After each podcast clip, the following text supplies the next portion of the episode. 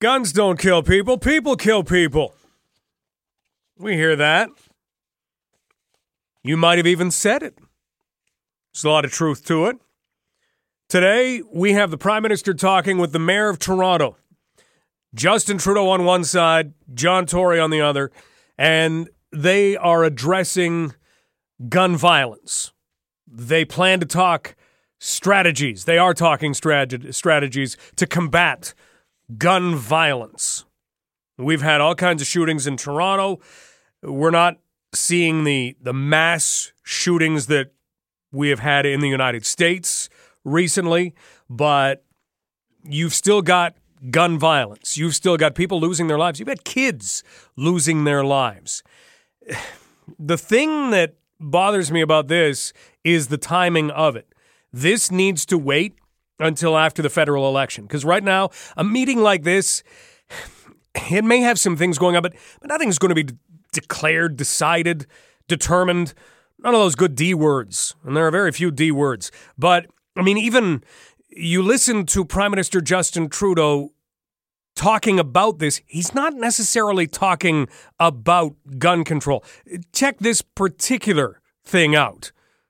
The province has indicated that they will not open up the community infrastructure and recreational stream of uh, infrastructure investments until next year. Uh, we just really hope that given uh, the challenges facing communities right across uh, uh, the city of Toronto, uh, the province will take it seriously and decide to invest rather than cut.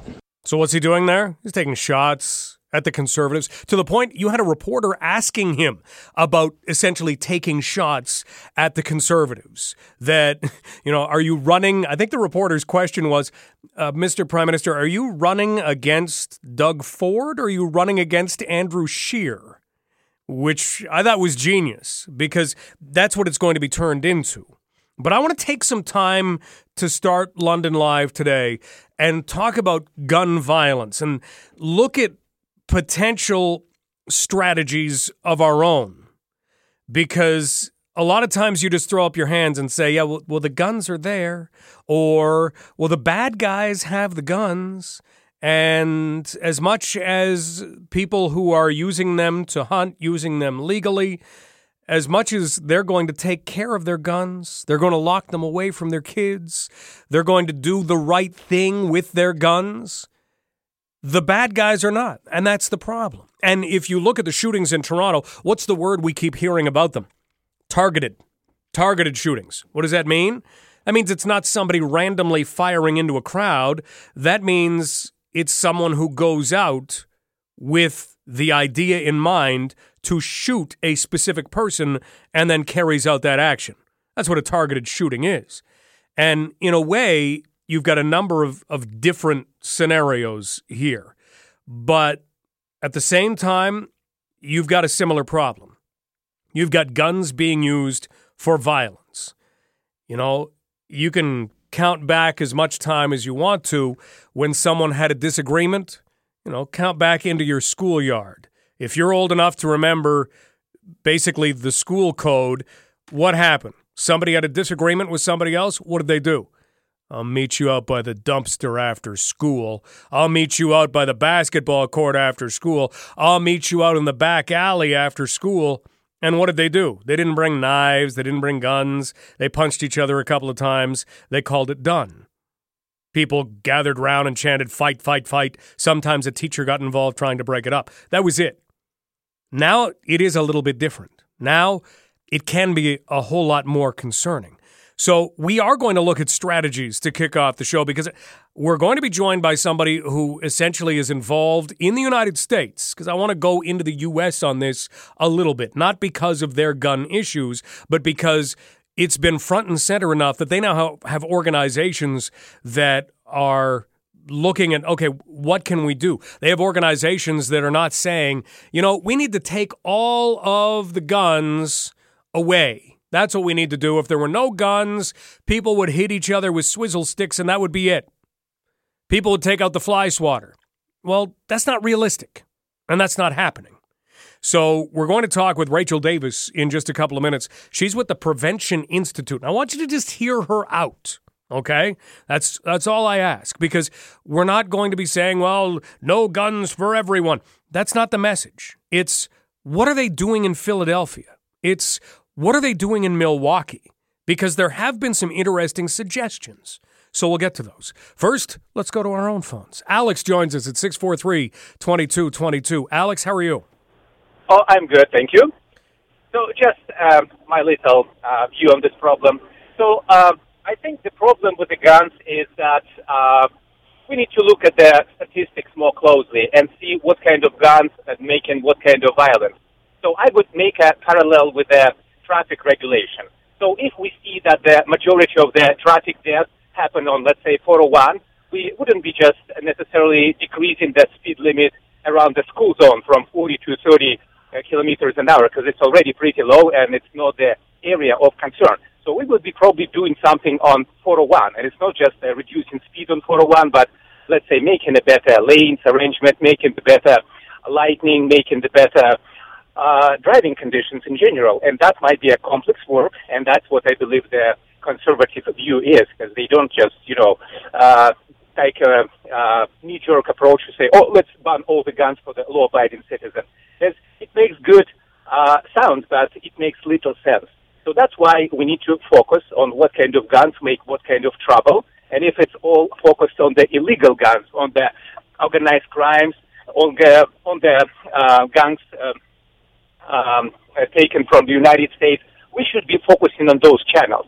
And it's not an easy fix. It might be involving some type of work and some type of investment, and it might be done over the next few years but it will be the real problem how to address. It will, it will not be just, you know, smokes and mirrors just to say, oh, something is being done. So people just relax and, you know, uh, see your elected officials are doing something. No, we don't need to be doing something. We need to do really something which makes a difference. And you would like to see guns basically categorized as being okay, this is for this. In other words, if you've got a, a long gun that you happen to take out to hunt deer or hunt wild turkeys or hunt quail or pheasant, that, that sort of thing, okay, that, that's one category. Then we put obviously things like automatic weapons or pistols in other categories. Is that what you're talking about? Yeah, I'm talking about that if uh, the school zone traffic is 40 kilometers an hour, and if it's already good enough, and if we don't see much casualties around the school zone, why would we deceiving ourselves and deceiving the public and making the regulation down to 20 kilometers an hour or 30 when most of the deaths happen on 401? That's what I mean. Alex, really appreciate the call. Thank you so much. Bye bye. 519 643 2222. If you want to weigh in, if you have any of your own ideas in terms of strategies, what needs to be done, as Alex says, yeah, we get lip service all the time. Yeah, something's being done. You know, we have the prime minister meeting with Toronto Mayor John Tory today, and I get the feeling that from the prime minister's standpoint, this is lip service. I mean, we're at the wrong time for anything to come out of the PMO. Why? Because an election is coming. And he's not going to risk turning something like gun control or even gun ideas into an election issue. That's not going to be happening. So this meeting needs to happen again. It needs to happen in December. It needs to happen in January. But we're going to look at strategies before then because there are some interesting ones being proposed in the United States. We'll get back to the phones right now though. 519-643-2222 and we will go to Mike. Hey Mike, how you doing? Good. How are you, Stubb? Pretty good. So I'm I'm a hunter, uh, so I follow most gun control and whatnot uh, laws very closely. But I don't think gun control has anything to do with uh, cutting down on gun violence. I think a lot of the spikes in gun violence actually have to do with uh, partially with the media, partially with liberal uh, government, both in Canada and the U.S if you uh, look at U.S. statistics, racism actually went up quite a bit under Obama, uh, more so than under Trump, uh, because there's a lot of uh, victim culture. And when you're telling a society that these people are racist and these people are Nazis, well, I don't know, you don't look down on people for committing acts of violence against Nazis, and it creates a very big divide, whereas before we were just Canadians and Americans. I don't think there was as much uh, and uh, these back when we were all just Canadians or Americans. And where Now- where do you think that divisiveness began then? Because uh, there will be arguments that say we were becoming less divisive, and then all of a sudden we've become more divisive. You know, we were getting rid of some of those ideals and ideologies that say I'm different than you, either based on race or religion. There would be a lot of people who say, "Hey, we were getting better. Now I feel that we're a whole lot more divided." Where do you think that's coming from?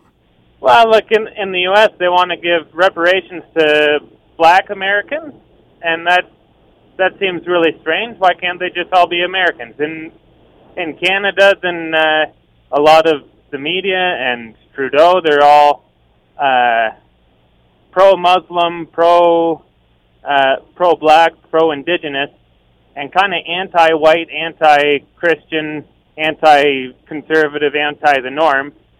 Whereas I don't know. I don't think there needs to be the divisions. I'm a Christian. I've got friends who are Muslims. I've got friends who are black. It doesn't really bother me. At the end of the day, we're all humans, is what we are, and that's that's the road we've eventually got to arrive at. Well, and it's true that I think Christianity is right. Otherwise, I wouldn't be a Christian. But that doesn't mean I dislike people who uh, disagree with me.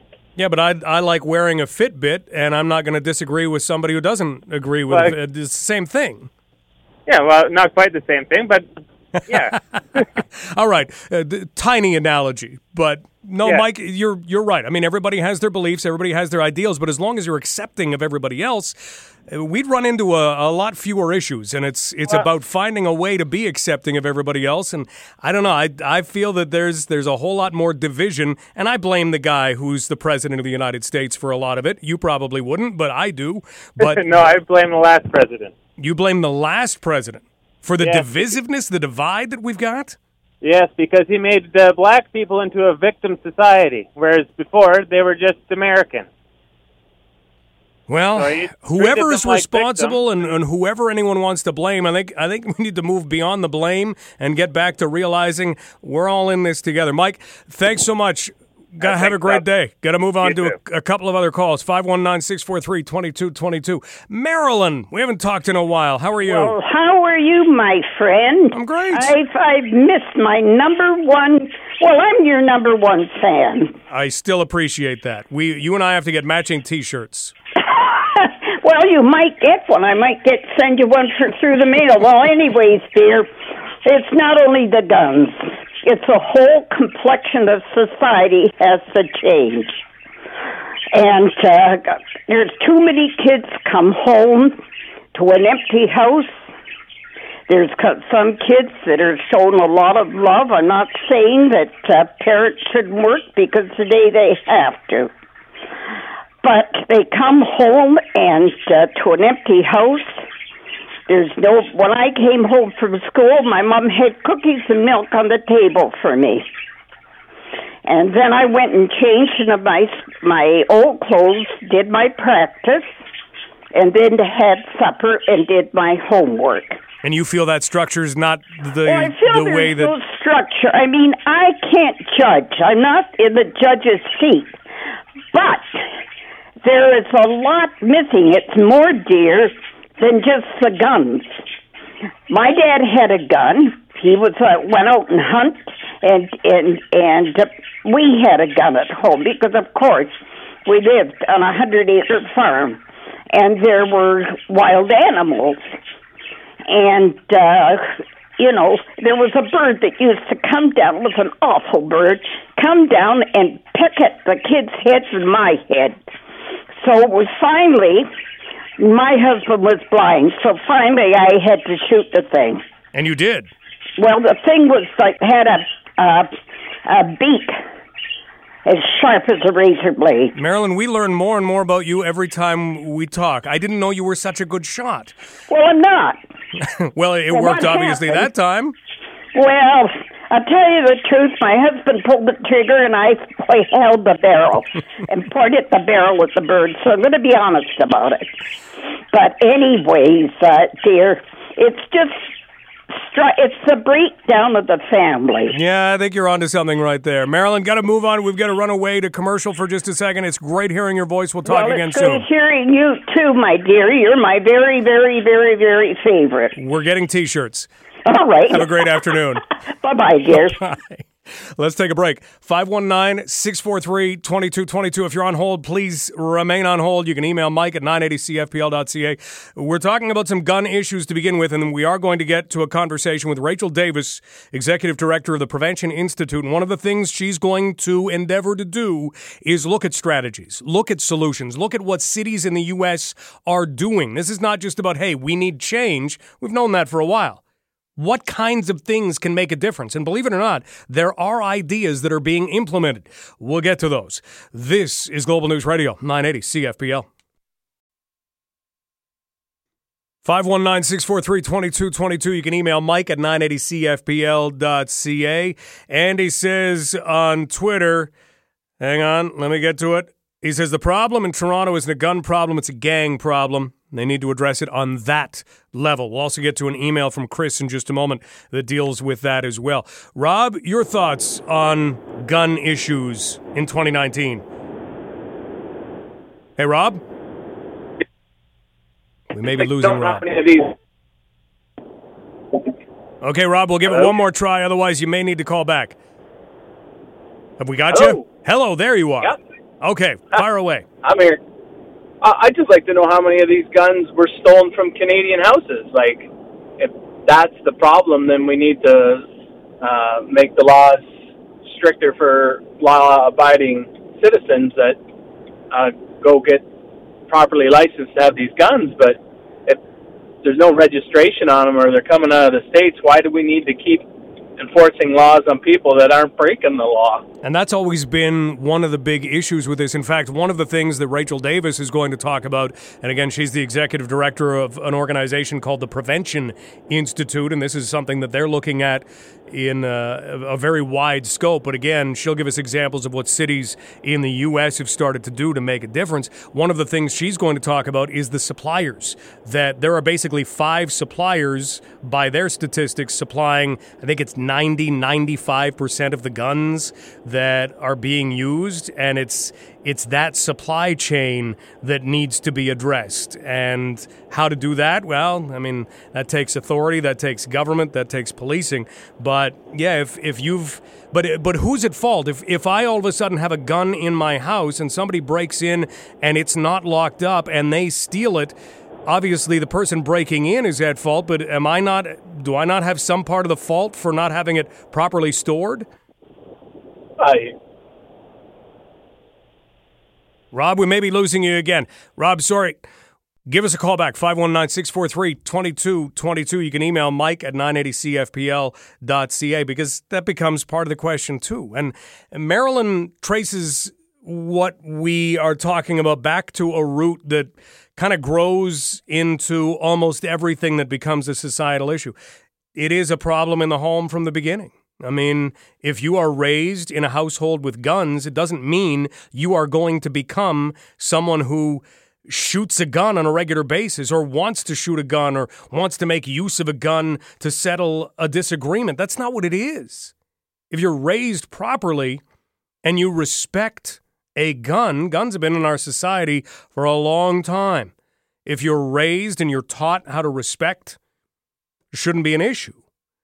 You know, it's when someone says, "Oh, you've you've wronged me, I'll get you," and then a gun becomes involved.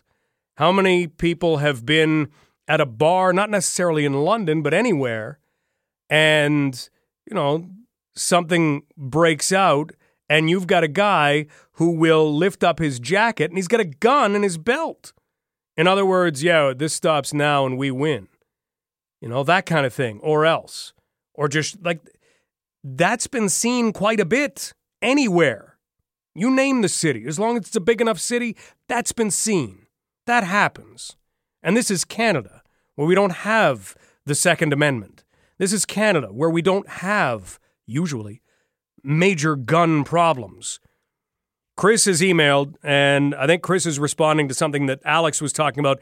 If you weren't with us earlier, Alex was mentioning that, you know, we need to look at what guns are causing the severe problems. So, what types, and break it down. He was equating it to looking at speed limits and things. Chris says you can divide the guns into categories. You can also divide the people into categories. There are hunters, there are protectors and providers, there are gang members, and there are the careless and the dangerous. It is the latter two groups that you have to address. Okay, well, Chris, yeah. Gang members, careless, dangerous, absolutely. But how do you do it? So often, we will get to a point where we talk about this and say something has to be done, and you can bang your fist down on a table. Something has to be done. But what's being done? Our next guest on London Live will address that. That comes up in about seven minutes from now. Rachel Davis, the executive director of the Prevention Institute, will talk about some things that some cities in the U.S. are trying. She'll mention things like vacant lots. How can that have an impact on guns? vacant lots? We'll find out. Next up, we've got news. This is London Live on Global News Radio, 980 CFPL.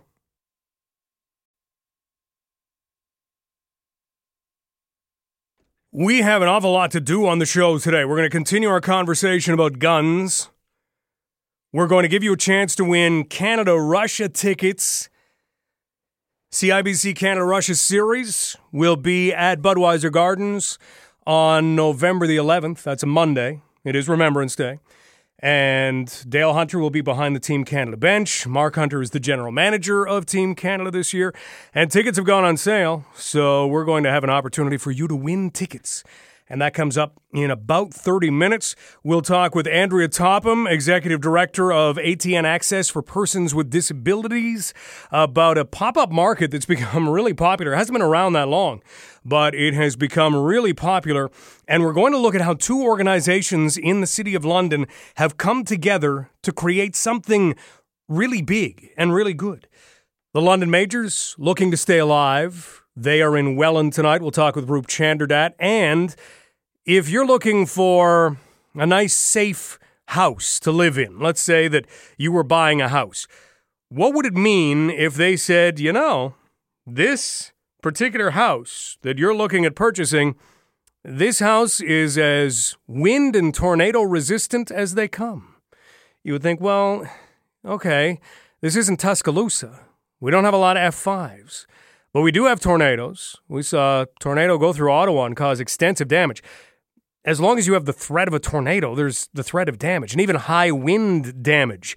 Well, they've been doing research for years and years through the Institute for Catastrophic Loss Reduction.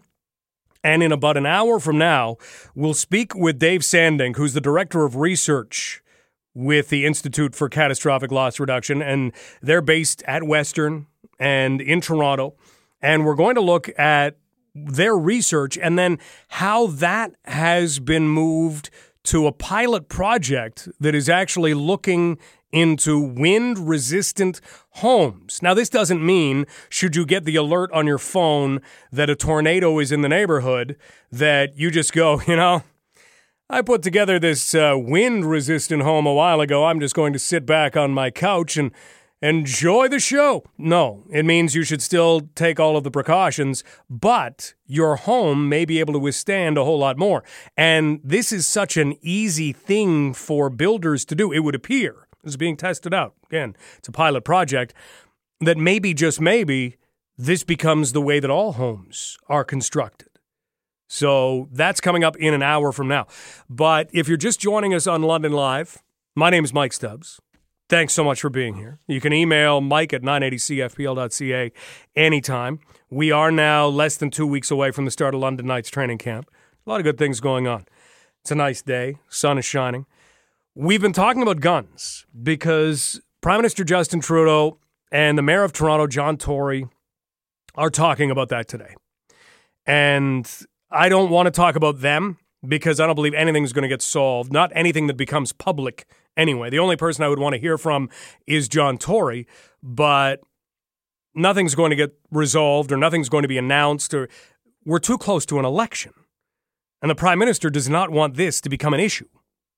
He's doing his best right now to get rid of any issues that have existed during the last four years, and then he'll drop the writ and away we go. So that's it's we're not going to yield anything from those discussions. So I wanted to go deeper. I wanted to find someone who maybe could yield something from discussions. And we've tracked down the Prevention Institute. Now they're American based, but at the same time they have looked at gun control, gun issues and what could be done, what is being done by some cities in the US. And joining us right now is Rachel Davis. And Rachel is the executive director of the Prevention Institute. Rachel, thank you for being here on London Live. It's my pleasure. Rachel, gun control is something that becomes a, a very tricky, intricate topic. And countries deal with it differently, cities sometimes deal with it differently when you look at kind of the origin of your organization in dealing with this, where did that come out of? Um, I, you know, I think you're right. This is a this is a really complex issue, and it's such an important one because obviously, when you add guns into the equation, then violence becomes really lethal. Um, clearly, issues around gun control in this country um, are very divisive. Um, and different, and even here, different locales and different states have different approaches to going um, about it. And that means, you know, some states have stricter gun control laws than others. But what we're seeing is that, you know, folks um, might be able to get guns in one state and then transport them to other states. And so, what we've really seen is um, in the absence of, you know, comprehensive uh, sensible gun laws, um, that communities are really taking action to um, to support safety among the, the members of their communities. And so, what we know, we've we've really been focused with communities on advancing a public health approach, which is understanding um, that you know guns are part of the mix what can we do to ensure that people are as safe as possible and really reduce the chances that guns will be used. And that's why it's fascinating to be able to talk with you because a lot of times, and as much as we may have different laws between Canada and the United States, we still have guns in our society. We still experience shootings in our society. Toronto, of course, has had quite a few lately we also get to a point where you just say, well, they're there. We don't really know how to get rid of them. The bad guys are the ones with the guns. You often hear that. What are you hearing from communities that makes you say, you know what, that's that's a good idea. You know what, that could help. Is there anything that has struck you that, that makes you say, yeah, that's on to something? You know, we see action in communities um, all across the country. You know, for example, um, in King County in Washington, they've put in a lock it up program to really promote safe storage of guns, and that also prevents children from accessing guns. Um, in Richmond, California, there's uh, an Advance Peace initiative, which really provides opportunities to men who have come out of um, sort of a culture of violence who, you know, get internships, participate in elder circles, um, and um, and they've really seen some, you know, reductions um, in in homicides there as a result of that kind of wraparound support and engagement. Um, the Brady campaign um, has an initiative around uh, reducing bad apple gun dealers because what we know is that 5% of gun dealers are responsible for 90% of guns that are used in crime. So if you can close those gun dealers down, then that's also been associated with lower rates um, of gun violence. And we're also starting to see some, you know, local efforts to restore vacant lots um, and clean up those vacant lots, and that's also being associated um, with reductions in gun violence. Um, on top of that, you know, communities are putting comprehensive plans in place to really address the underlying reasons for violence. Um, Milwaukee, for example, put a blueprint for peace in place, and um, that um, emergence of that um, has been associated with a three year drop in homicides um, in Milwaukee. Hmm. We're talking with Rachel Davis, the executive director of Prevention Institute, and we're looking at ideas. We're looking at things that could make a difference when it comes to some of the violence that ends up involving guns and ends up with a lot of tragic results. You, interesting, you mentioned vacant lots and getting rid of vacant lots. Yeah, that work has come out of Philadelphia, and it's it's really just cleaning them up. And I think part of the idea behind that is that maybe um, that those were being used as storage places for guns, um, and by cleaning them up and creating, you know, community spaces, there's both reducing access to weapons, but also increasing, you know, uh, people being able to be out in their community, um, engaging with each other, connecting with each other, and having more sort of eyes on the street. And so that's an example we've seen where, you know, that is associated with reductions in gun violence. Now, when you hear these ideas, all of them seem to have a lot of merit to them. What's the next step in a lot of them? In, in the case of vacant lots, obviously, uh, some cities like Philadelphia are already undertaking things. But when you look at the distribution of guns, when you look at the stats on the people supplying the guns, what is the next step ultimately to put some of these things that maybe aren't in place in place?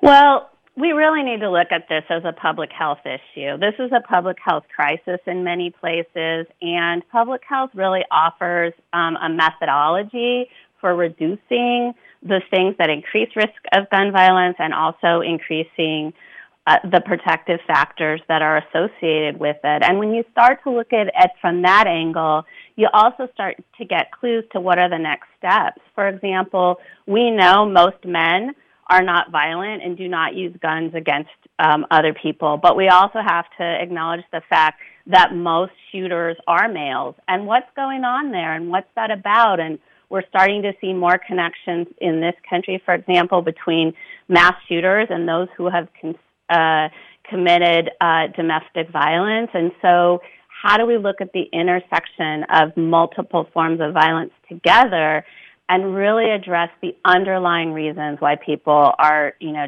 choosing to um, to use guns in the first place?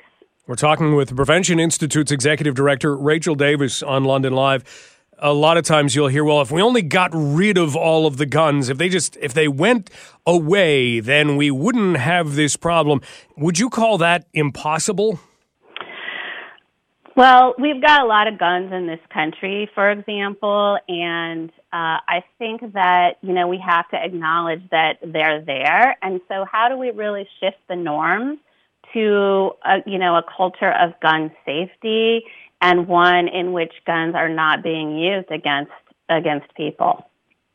And I guess that's that's part of what probably is a, a long process. Is that something that uh, that we shouldn't be wishing for overnight? I mean, everybody wants okay. Just just tell me what needs to be done. Let's fix this. Let's stop this. This is horrible. It can't happen anymore. And if we could just have an overnight solution, that would be great. Have you ever encountered anything that you could call an overnight solution? You know, there's some new emergent um, solutions like uh, the cure violence model or hospital based violence or intervention strategies, which have a pretty good track record um, being put in place and being able to reduce shootings and killings within a three to six month period. So, in places where there's high rates of homicide, these kinds of strategies can really be put in place almost immediately where you can start to see pretty quick changes. And then that creates the conditions to be able to put these longer term strategies in place that reduce um, that future risk of needing to have that level of intervention. Rachel, as a final point, does the National Rifle Association ever come up in discussions and their role? Yeah, the National Rifle Association has really turned this into um, a political issue. And I think it's time that we start talking about the toll that this is really taking on communities and how are we going to insist that, you know, communities are safe and hold that up as the highest value we possibly can. Rachel, it's been great talking with you. Thank you so much for your time today. Thank you very much. It's been my pleasure. Rachel Davis, executive director of the Prevention Institute. So they have basically assisted with things. They've taken a look around. They've said, okay, what are communities doing? How is it impacting things? And I want to run through some of the things that Rachel pointed to. But before we even do that, I feel like hitting my forehead. I really can I do it? Just I won't hit it too hard. I feel like that. And I'll tell you why in just a second. It has to deal with the Prime Minister. This is Global News Radio, 980 CFPL.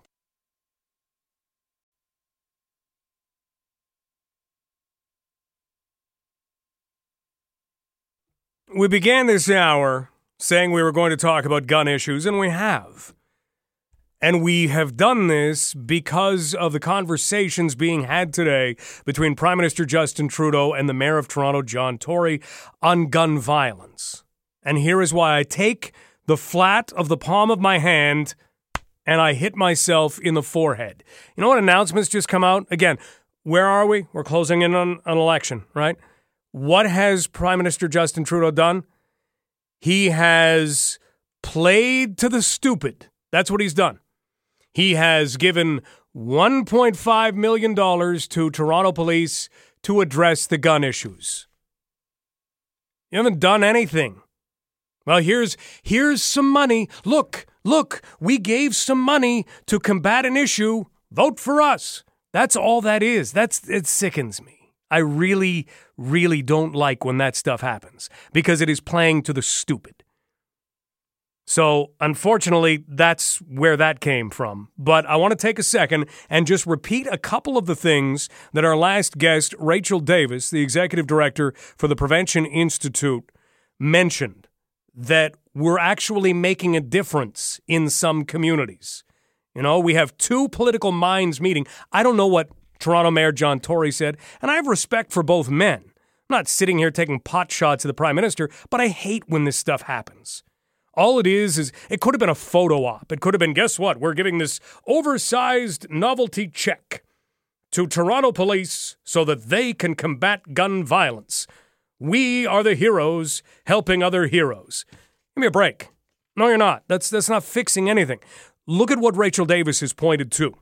She pointed to Washington their lock it up program so that guns have to be locked up. I don't know how they police that. You know, do you get Hi, can we see uh, your gun? Oh, it's it's locked up. Good. See you later. I don't know if that's what they're doing, but that's their program. She also pointed to an Advance Peace program in Richmond, California, which identifies men who come from violence. And I think this is great identifies men who come from violence and offers them help, offers them programs. She mentioned elder circles, offers them because they're not coming from a good place. So this goes back to Marilyn's point. Where does everything originate from? Usually the home. Yeah. If you're a good parent, you can usually create a good kid. Not always, but usually. So if you aren't a good parent, if you do not create a good home, chances are mm, there could be some issues. So this identifies that and then attempts to address it. That's good stuff. That's good stuff. The Brady campaign, looking at gun dealers, and Rachel pointed to the statistic 5% of gun dealers are responsible for 90% of the guns that are used in crime. Address those gun dealers. That's the Brady campaign. In Philadelphia, they're cleaning up vacant lots where some guns are being hidden, stored, dealt with, dealt, period. And then in Milwaukee, they've got what they call a blueprint for peace, which maybe we can look into on a future show, but it has seen a three year drop in homicides. So there's examples of things that are actually being done. Not, oh, just a second. I will take out my wallet here. Just, just a minute. Remember, we're the liberal government and we're taking out our wallets. Here you go. Uh, let me count this out one, two, three, four, five. $1.5 million. There you go. Fix the gun problem. See you later. I don't like it. We'll tell you what's ahead on London Live when we return. This is Global News Radio, 980 CFPL. Final word on the gun issue, at least for today, because this will come up again, goes to Matt. Matt, we've got about 60 seconds, but they're all yours. Well, uh, I'll try and keep it quick. um, I kind of look at the gun issue. Uh, myself in Canada is completely different from the United States. Um, what I see is uh, the pandering of Justin Trudeau and uh, John Tory in Toronto. Um, it's more of a legal gun issue there. I have my restricted license as well. So the way I look at it is uh, kind of like drinking and driving. Um, we have multiple fatalities pretty much almost every day from that, but we don't ban alcohol in this province. But uh, um, I have no issue with the states like having the NRA given uh, hand noted gun license, what we do have in Canada. I have no problem with uh, establishing even a gun license to my license. So registering my guns to my specific license would be fine. Um, what I did have an issue with was when they required a paper license for each specific firearm I owned. Um, then it became complicated because I couldn't just hand them a single license. I became a criminal if I didn't have the proper paperwork in order. Um, so if you're hunting, uh, say you're up north hunting deer, and you have the wrong piece of paper, well, now you're you're a felon. Um, but other than that, um, in the states, it, it is quite different. Um, I know you, you you basically just need to be 18 years of age in a lot of the states to to acquire any firearm, and they do have high capacity magazines as well. Um, and you can buy those in Dick's. You can buy those in oh, Walmart. You can buy those just about anywhere. Yeah, pretty much like your standard AR in, in Canada comes with a five round clip. In the States it comes with just thirty round clip. Like it's just you know, complete difference. Like it's apples to oranges. Like it's and so like that's where I kind of get a little flustered with the media in Canada because we we see the American media with it, but what we actually have in place in Canada is completely different. And there's a lot of illegal flow across, and a lot of it's coming like through the basically across like the St. Clair River and down near the St. Lawrence where they can take a boat at night and, you know, be across and be done with it. And, uh, you know, um, and it's the, the illegal aspect. So I, I I would agree with like a 10 year, uh, you know, if you're not licensed to a firearm, like lock them up for 10 years or make stricter penalties that way. Yeah. Matt, we, uh, we got to yeah, run for news, but I love what you said about drinking and driving, and I love the idea of 10 years. Thanks for the call. Yep. And there's somebody who owns a restricted firearm, but does it legally. The drinking and driving aspect, yeah, you don't ban alcohol. It does come from how people are taught to use things. All right, we've got news coming up next. A lot still ahead on London Live. This is Global News Radio, 980 CFPL.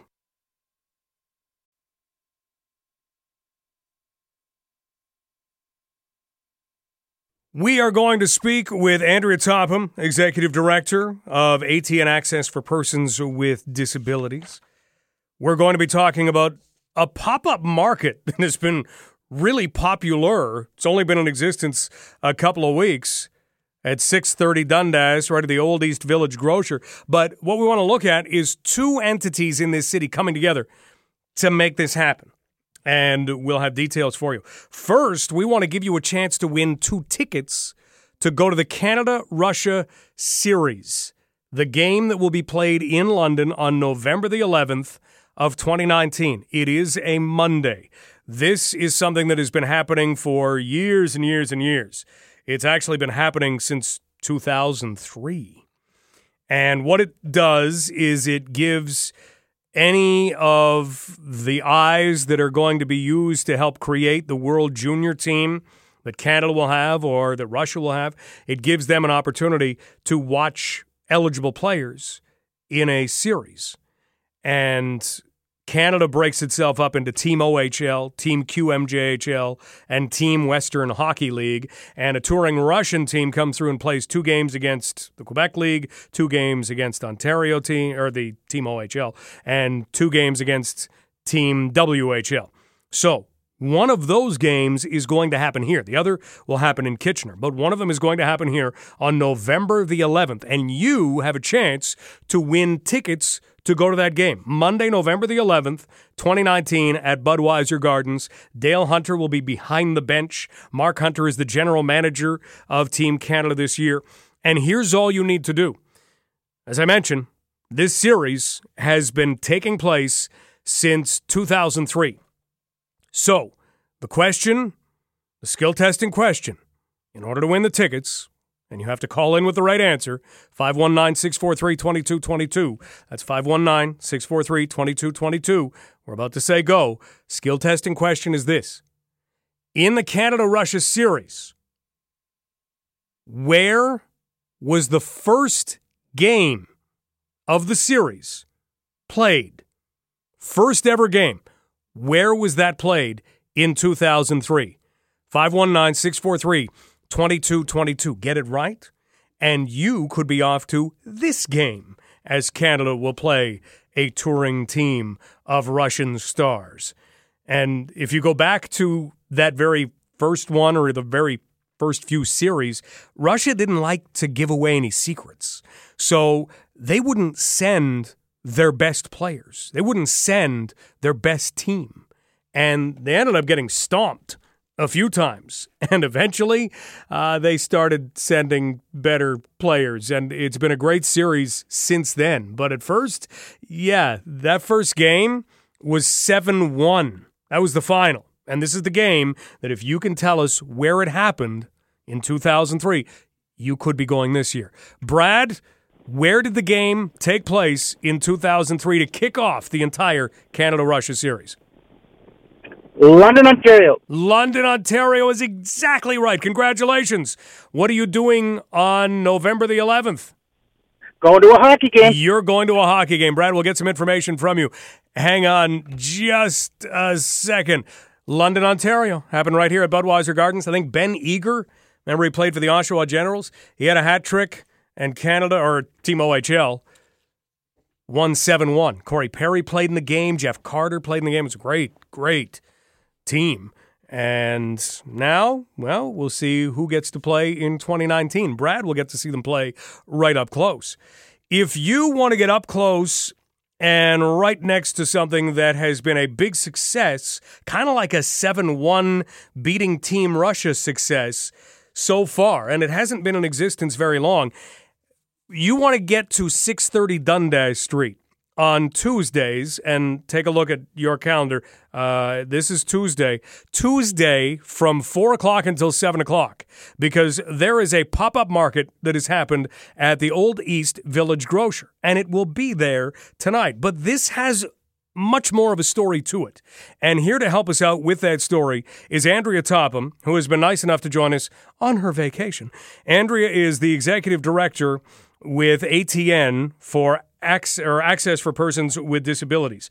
And Andrea, it is great to have you on London Live to talk pop up markets. How are things going today? I'm fantastic, Mike. How you doing? Well, I'm fascinated to know a little bit more about this. When you hear pop up market, it brings to mind some things, but maybe it's best just to have you describe what this is. Yeah, sure thing. Um, well, we've kind of had high hopes uh, for this project for a while, and we've been talking since late winter. What we've been able to do is we are partnering with Urban Roots to be able to bring uh, fresh and locally grown produce to the Old East Village. Okay, and that's been going along pretty well, hasn't it? It's been going great. I mean, as you said, we thought it was going to be kind of small, but we've run it for two weeks now, and uh, we've sold out every time. So we're just going to keep scaling it up.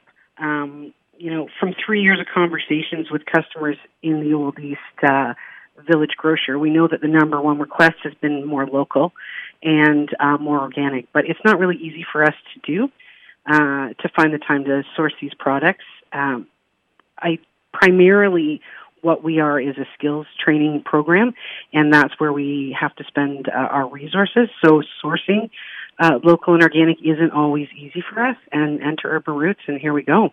So we've got two organizations basically coming together, and can you tell us a little bit about how that has kind of come to be?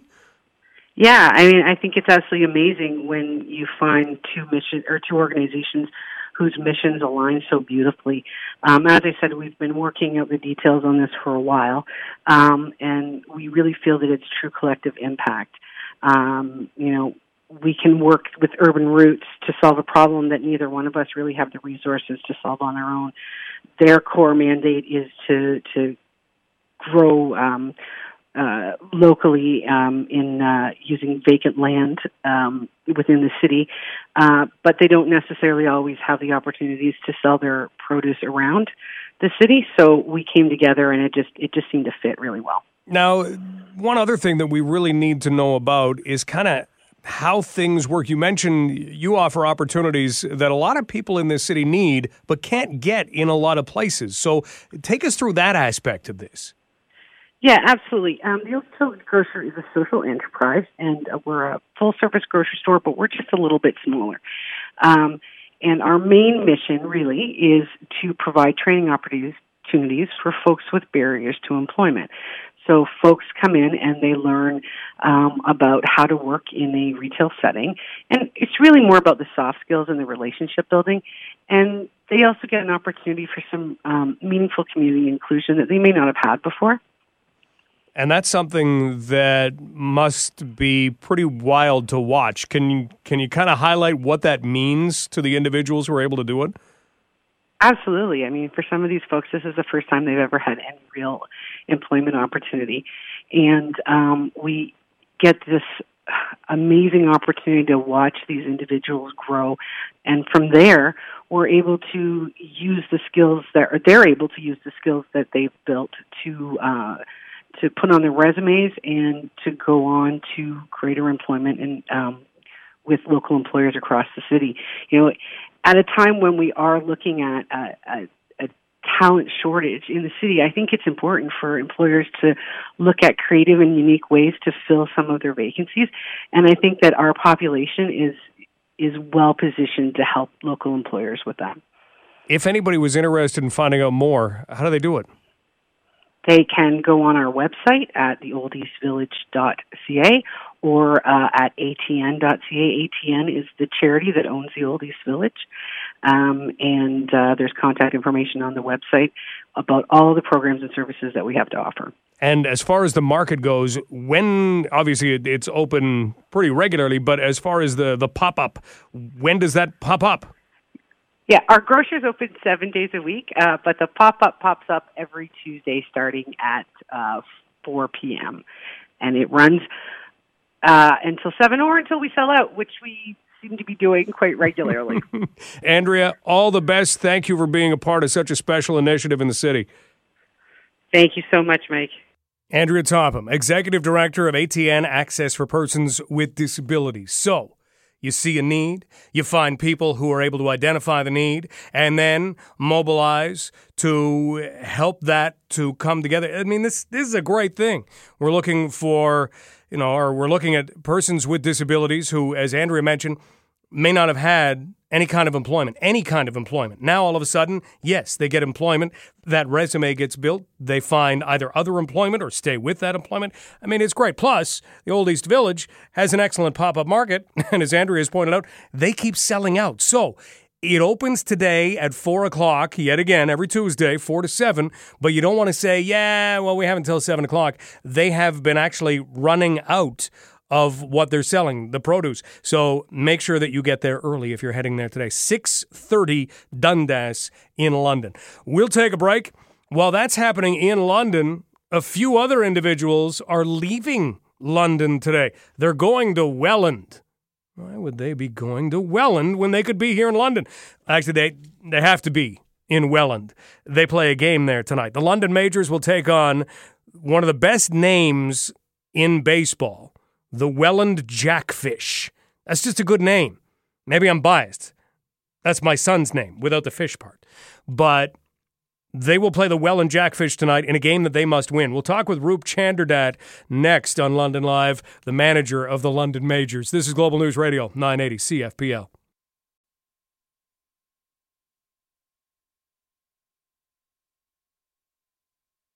There is nothing in sports quite like a must win. You get a test. You get a test of you've got to win or your season ends. All the fun you've been having, all the dreams you had at the start when everybody was 0 and 0, all that goes away. The London Majors fell behind 3 games to none to the Welland Jackfish in their first round series. But on Sunday, they picked up a victory over Welland in London. Tonight, they go to Welland with the hope of forcing a game six tomorrow at Labatt Park. So win one more, and then all of a sudden, all you have to do is win at home, and you're in a one win, winner take all. That's that's it. This this doesn't sound all that complicated. As a matter of fact, it, it sounds very doable. It's crazy how playoff series can work. The man who will be helping to pull some of the strings in order to try and make this happen tonight is the manager of the London Majors, Roop Chanderdat, and he joins us right now on London Live. Roop, some very positive feelings after game number four in London and a big win on Sunday. How's everybody doing? You know what? Everyone's positive. Uh, we've just taken the attitude it's just play one game. You know, we're not even focused on series what it's at. I mean, when you're in this type of situation, just the focus is on you know let's have fun, let's stay focused, and just uh, play the one game that's in front of us right now. Baseball managers, when they do not win, are like any managers and coaches. You'll go home and that game will replay itself over and over and over in your mind. What was it that Welland did in the first three games that allowed them to jump out to the 3 nothing lead? You know what? It's. Uh, some timely hitting. You know, game three, our first game at home. You know, we, you know, our starter um, left the game with no runs, run our first and third. You know, we brought in our closer, John Fitzsimmons, hasn't given up a run all year with one out. You know, hasn't even given up back-to-back hits. Has you know been dominant. You know, two twenty-three innings, and you know he gives up a single to score one, and then a a home run to give him the lead. You know, so you kind of, like you said, you play that back in your head, but there's nothing you can do. You have a loaded gun in the bullpen. You got to do that. And then the two games in Welland, you know, it came down to the same thing. Their defense was stellar. Their center fielder, Ashbury Heath, you know, he was making plays, and their shortstop, Soriano, we hit the ball hard. You know, it's one of those. If you're there, you go, wow, it's going to drop eventually. It didn't drop, and uh, you know they took the lead. They got better pitching in game two than we did, but uh, all in all, you know, we've we've been in every game. We were hitting the ball well. Uh, it was good to see the offense rewarded, you know, um, in game four. And we're looking, like I said, we're looking at game five, just going in there and just trying to do what we can, come out with a win. Roop Chanderdat, manager of the London Majors. They are in Welland tonight. It is a must win to continue in the Intercounty Baseball League playoffs, but it was a must win on Sunday, and you guys scored 11 runs. Like you say, the, the bats get going. How how key is that in a series where if you come off feeling good, if, if you come off and, and feel that, that you've been able to, to get some good swings, to put people on base, to get people across the plate, all those good things, how does that carry through to the next game? You know what? It's huge. I mean, that was off layer. The, he's their ace of their staff, you know, and uh, that was huge. It gives the guys confidence. As you know, in sports, a lot of it's confidence, and the boys have confidence offensively going into this game tonight. Uh, you know, knowing they can hit and they feel good about themselves. You always know you can hit. You feel like you can hit, but it's nice knowing you know what you've you had some production last game and you're confident going into the next game with that that mindset. What do you do with your pitching tonight? You know, tonight it's uh it's for me it's simple. You know, Borges, we've got uh you know, one, two, three. Borges is going to start tonight. He's been our, you know, number two pitcher or one B all year, so he's going tonight. Uh, so we're we're excited by that, and uh, you know what, that'll leave that'll leave Boone and Fitzsimmons, you know, come out of the bullpen if we need for tonight. Well, Roop, we wish you the best of luck. Go and get this one and bring the series back to London. Thanks for having me. Roop Chanderdat, manager of the London Majors. They will be in action tonight in Welland, and if they win, they're back at it tomorrow night in London. And then it's just one more win, and then it's a game seven. It's a whole lot harder to carry that out, of course. We've got Blue Jays baseball for you tonight on Global News Radio 980 CFPL. And the Jays, they're having a good time. This is a team that all of a sudden is very young. They have brought up Bo Bichette, and if he keeps this up, he's a superstar. Now, you can't expect him to, but he was four for six last night. The Jays scored 19 runs And tonight they get to play the same team again. The odds of scoring 19 runs tonight, not as good because they're up against a pitcher named Lance Lynn, and he's one win behind the leaders in Major League Baseball. Justin Verlander, who used to play for the Tigers, is one of those guys. So, yeah, the odds of scoring 19, mm, not as good tonight, but the Jays are playing some exciting baseball and they're winning some baseball games. This might not be that long a rebuild for them. Have you had a chance to hear it all from Bianca Andreescu? She is somebody to keep your eye on as well. We didn't get a chance to talk about her yesterday, but won the Rogers Cup. And the thing that everybody's making a big deal about, and rightly so, is a very Canadian move. Bianca Andreescu is in the final of the Rogers Cup.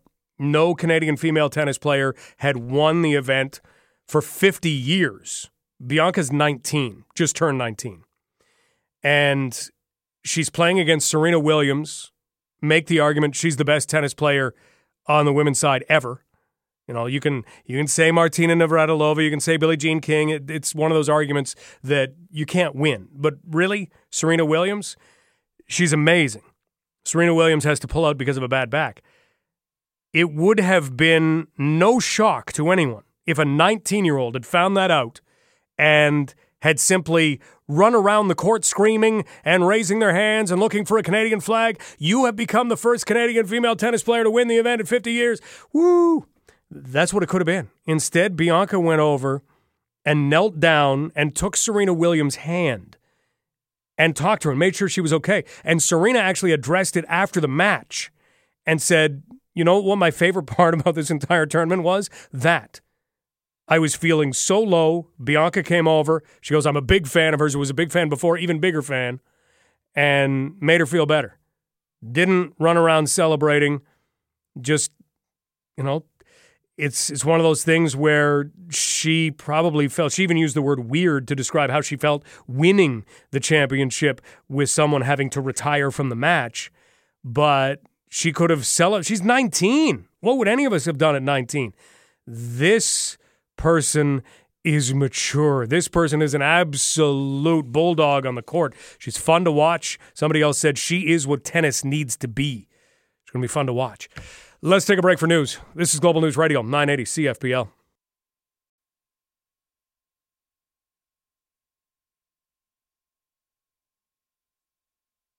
We haven't had a chance to get to this story just yet, and I don't want to, to get too old maybe later in the week we can open up the phones on this.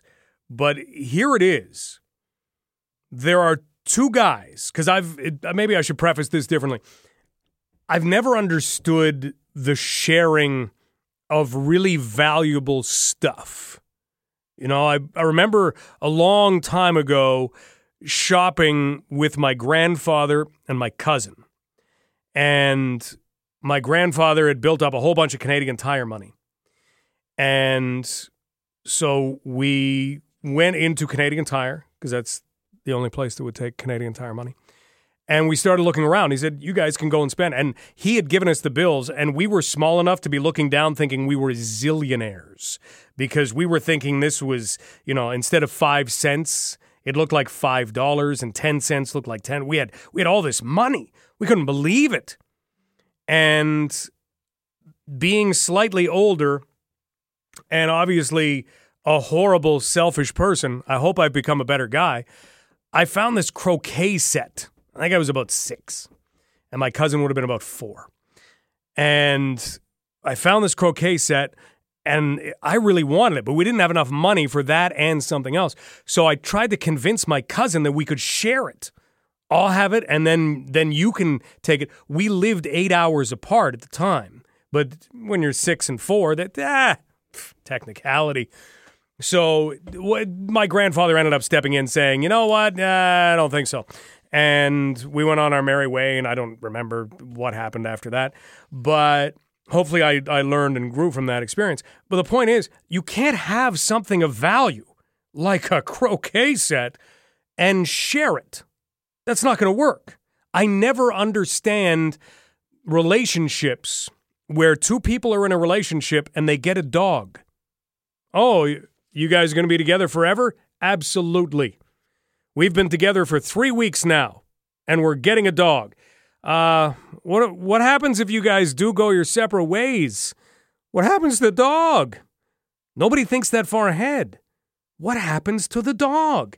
I don't understand that. So I didn't understand this necessarily either. But you had a dispute that began way back in 2014 between two individuals in Montreal who shared Montreal Canadiens season tickets. They had shared them for 19 years. And basically, they were transferred from the Forum to the Bell Center and they were married to, believe it or not, two sisters when they obtained the tickets. There was a marriage breakup. One guy wanted the other guy to buy him out. The other guy didn't want to. So the fight began. In other words, they weren't going to share the tickets anymore. So who was going to get the tickets? A Quebec Superior Court has had to rule on this and has given 45, or I guess hasn't given, has determined that $45,000 need to be paid needs to be paid to the man who was deprived of the tickets. And I don't know they whether they can work this out. They're going to appeal. They're, it's going to continue. But they're at they're at fault for this on their own. You're sharing the tickets. You've got to go in with kind of a prenuptial agreement a, a pre-ticket buying agreement. You got to figure that out. It's like a pre-pet agreement. You've got to have one of those has anybody else run into any issues with shared stuff? If you've been someone who got into a relationship with somebody else and got a dog and then broke up, I'd love to know that story. You can email Mike at 980cfpl.ca. You don't have to give your name. We won't out you, but I'd love to know what who got the dog. Do you do you have to take it on weekends? Do you do you trade back and forth? What if one of you moves to Saskatchewan? Things can happen. I would love to know. Email mike at 980cfpl.ca.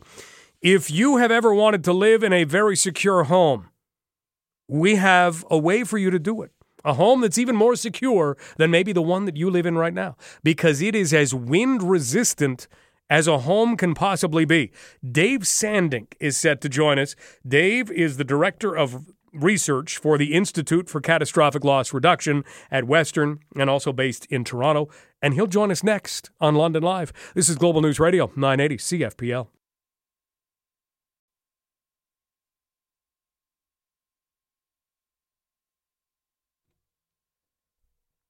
We don't have a lot of major tornadoes that touch down around here, but we do have some every once in a while. We're lucky enough that they don't usually touch cities. You'll hear about one, and then we'll have the Ministry of Environment go out and investigate it, and they will say, yes, an F1 tornado did, in fact, touch down in this empty field, and two trees were felled. So we're lucky that way. But that doesn't mean that one day a tornado that's a little bit bigger, or even an F1 tornado, doesn't go through a subdivision. Well, it just so happens that there is a pilot project that is being done in a subdivision in southeast St. Thomas. And that is being handled by Doug Tarry Homes Limited. They've put together 100 homes, and they have done so using research that has come out of the Institute for Catastrophic Loss Reduction. In other words, really, really wind resistant homes. And you would think, okay, well, if you're putting together a really, really wind resistant home, how really, really big is the price going to be? We'll talk about that in just a little bit, but let's kind of get some background on how this has been going on because this isn't something that started last week or last year.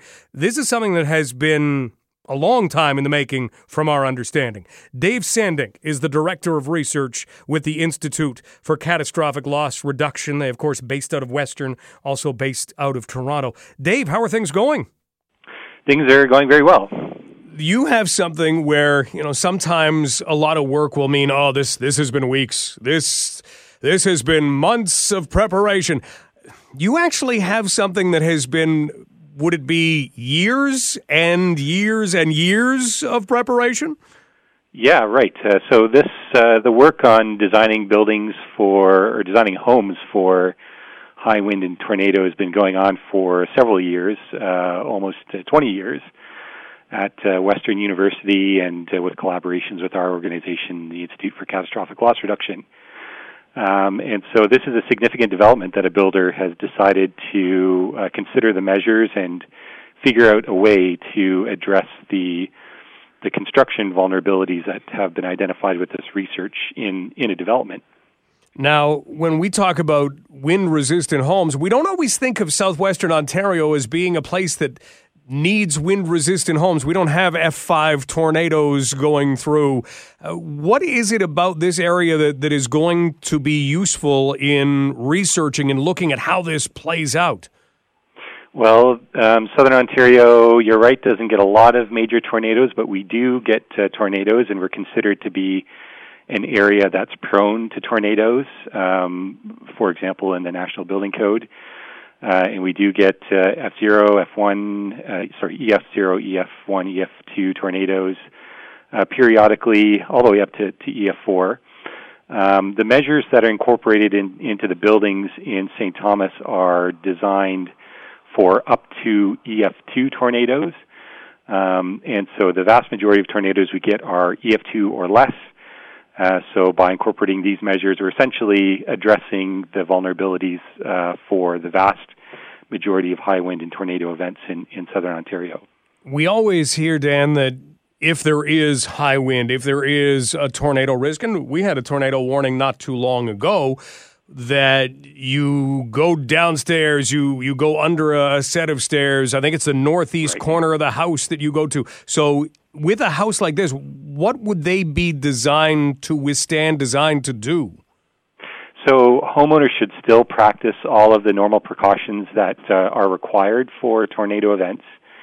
Um, but what uh, the measures will do is reduce the likelihood of major damage to the building uh, during high wind and, and, tornado events. And one of the biggest vulnerabilities that has been identified uh, over many years of, of work on high wind, both in Canada and the U.S., and the post tornado damage investigations that have been done by the researchers at Western for, for several years, is the connection of the roof to the wall of the structure. And uh, so that's been found as a, as a major vulnerable point. And when you have a tornado event that removes sections of the roof, what happens is those sections of the roof fly around in the wind and they hit other buildings. And when you hit a building and you knock a hole in the wall or uh, knock out a window, you increase the chance that that other building will then lose its uh, roof or parts of its roof as well, which sort of creates a domino effect. So the home is not necessarily going to withstand all types of damage, and homeowners still need to, to practice all the normal precautions that they would uh, during a tornado warning event. Um, but the measures uh, will are designed to reduce the risk that pieces of the building will come off and hit other buildings, and thereby reduce the overall damage in the neighborhood. We're talking with Dan Sandink, Director of Research with the Institute for Catastrophic Loss Reduction, and we're looking at wind resistant homes. And some of these are going to be tested not too far from London in St. Thomas, as Doug Tarry Homes has put basically together 100 homes in a subdivision in the southeast part of St. Thomas. It winds up being a pilot project. So you mentioned years and years of research have gone into this would we notice anything if you were seeing a home built using right. this? Would would you look and go, well, that's that's a different kind of structure there. Look look at what they're doing there, or would it be really subtle? It's pretty subtle. It's pretty subtle. The the types of measures that we focused on in this case were um, the the idea of the pilot is to identify the the sort of easiest and least expensive way uh, to mitigate damage. So you can you can design buildings um, with say hip roofs and that sort of thing, and that reduces damage. In this case, um, the measures are very subtle. We're talking about additional screws and connectors and longer nails um, that are all placed behind the drywall, underneath the shingles. Um, so the homeowner would not uh, notice it unless they were really looking for it and uh, maybe redoing their roof or something like that. Okay, and that's something that uh, that makes it sound like it would at least be you know affordable or, or wouldn't add a lot of cost to the home if it's not like you well we're bringing in these massive struts and we're going to put them it doesn't sound like you're doing anything like that. So cost wise does it change much? Yeah, so the cost is is very low uh, compared to the price of uh, of constructing a new building. Uh, we're talking about you know a few hundred dollars um, for these measures, under five hundred dollars, um, and that's mostly the time required by the installers, the framers, um, and a small cost for the materials themselves. And that's really the the primary aim is to address the most significant vulnerabilities uh, w- with the least uh, additional cost. Is it true that this project was once known or might still be known as the Three Little Pigs project? That's right. Yeah, the the overall project at uh, at Western is the Three Little Pigs project.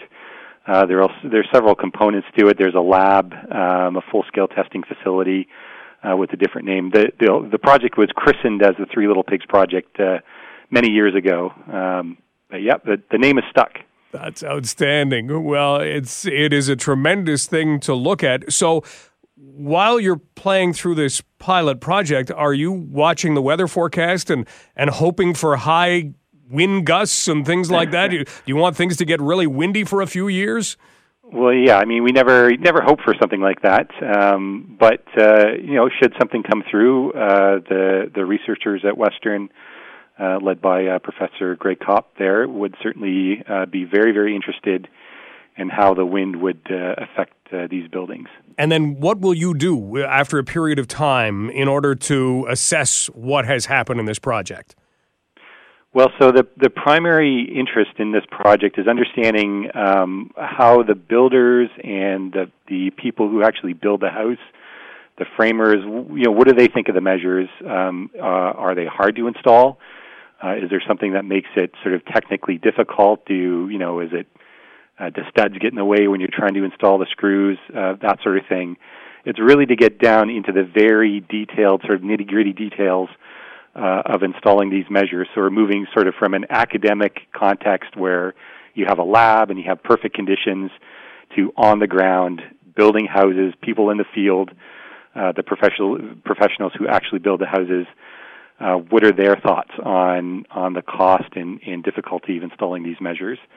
uh, with the hope that uh, what's being done by Doug Tarry uh, are going to be something that we can uh, promote and, and per- perhaps scale up uh, to other parts of Ontario and in Canada. If you're a homeowner, no doubt your insurance company would love to hear exactly what you are doing and anything that makes a house more intact, makes it safer. Uh, yeah, I think they'd enjoy that. Oh, for sure. They they definitely like that. We we do work directly with the insurance industry, and uh, this is a project they're very interested in, and uh, we're hoping uh, they'd also pursue similar measures uh, during, for example, rebuilds. Uh, after fire events and that and that sort of thing. Fantastic. Well, Dan, thank you so much for describing all of this to us. Any idea how long you plan to go before the data is compiled and analyzed? Uh, well, hopefully we'll have some uh, data is being collected right now by, for example, researchers at uh, Western University um, and we'll be doing some interviewing and, and discussing of the measures with uh, with the framers and that sort of thing over the coming uh, months. And uh, so we should have some feedback uh, pretty soon. Good stuff, Dan. Thanks again for the time today. Uh, no problem. Thanks very much for your interest. Dan Sandink, Director of Research for the Institute for Catastrophic Loss Reduction at Western and also based out of Toronto. Before we close out the show, why a good percentage of young people between the ages of 22 and 37. Can I call someone who's 37 young? I hope I can. Uh, why people between the ages of 22 and 37 are traveling. Why do you think that is? See the world? Broaden their horizons? No, that's silly. I'll tell you why they are traveling next. This is Global News Radio, 980 CFPL. We have news coming up in five minutes from now. British travel e-tailer. That's a thing now, an e-tailer. Jetcost put together a poll. AT&T added another element to this store of data. And here's what they found. They polled a whole lot of people, 4,000 people between the ages of 22 and 37. So they called these people millennials. I don't know. If you're 37, are you a millennial? You're an old millennial, aren't you? But you're still a young person. So they looked at all of this data and they found that one in five millennials, one in five of the people between the ages of 22 and 37, traveled for a very specific reason. You ready for this? What would it be? Again, see new places? No. Broaden horizons? No. Get away from the stress of life? No. Social media? I uh I all of a sudden don't feel so well. Social media, you do it so you can brag. That's what you're doing. You're traveling to brag. Because that's what it is. That's what most social media is bragging. Facebook picture, look at me here. That's bragging. Look at where I am now, and you're not. Bragging. Look at me now. Bragging. Yeah, uh, that's not healthy. That's making me feel a little queasy. One in five, that's a pretty decent percentage. That's 20%. Say, in fact, 21% say taking photos for social media was the main reason to go on vacation. Wow. That's awful. Quick, find a story that's more awful than that. Oh, good. Here's one. Here's a young driver who was given a, a vehicle by his parents. He wanted a vehicle for his birthday, or maybe just because he wanted one. Uh, he was given a BMW. A BMW was pushed into a river this week by this person. Why is that? He wanted a Jaguar. I'm not making it up. He didn't want the BMW. You want the BMW. You want anything. It's a free car. Give me a break. All right. That at least is a worse story than the one about taking pictures to go on vacation. It's not what it's about, people. News is coming up next. Thanks for joining us today. This is Global News Radio, 980 CFPL.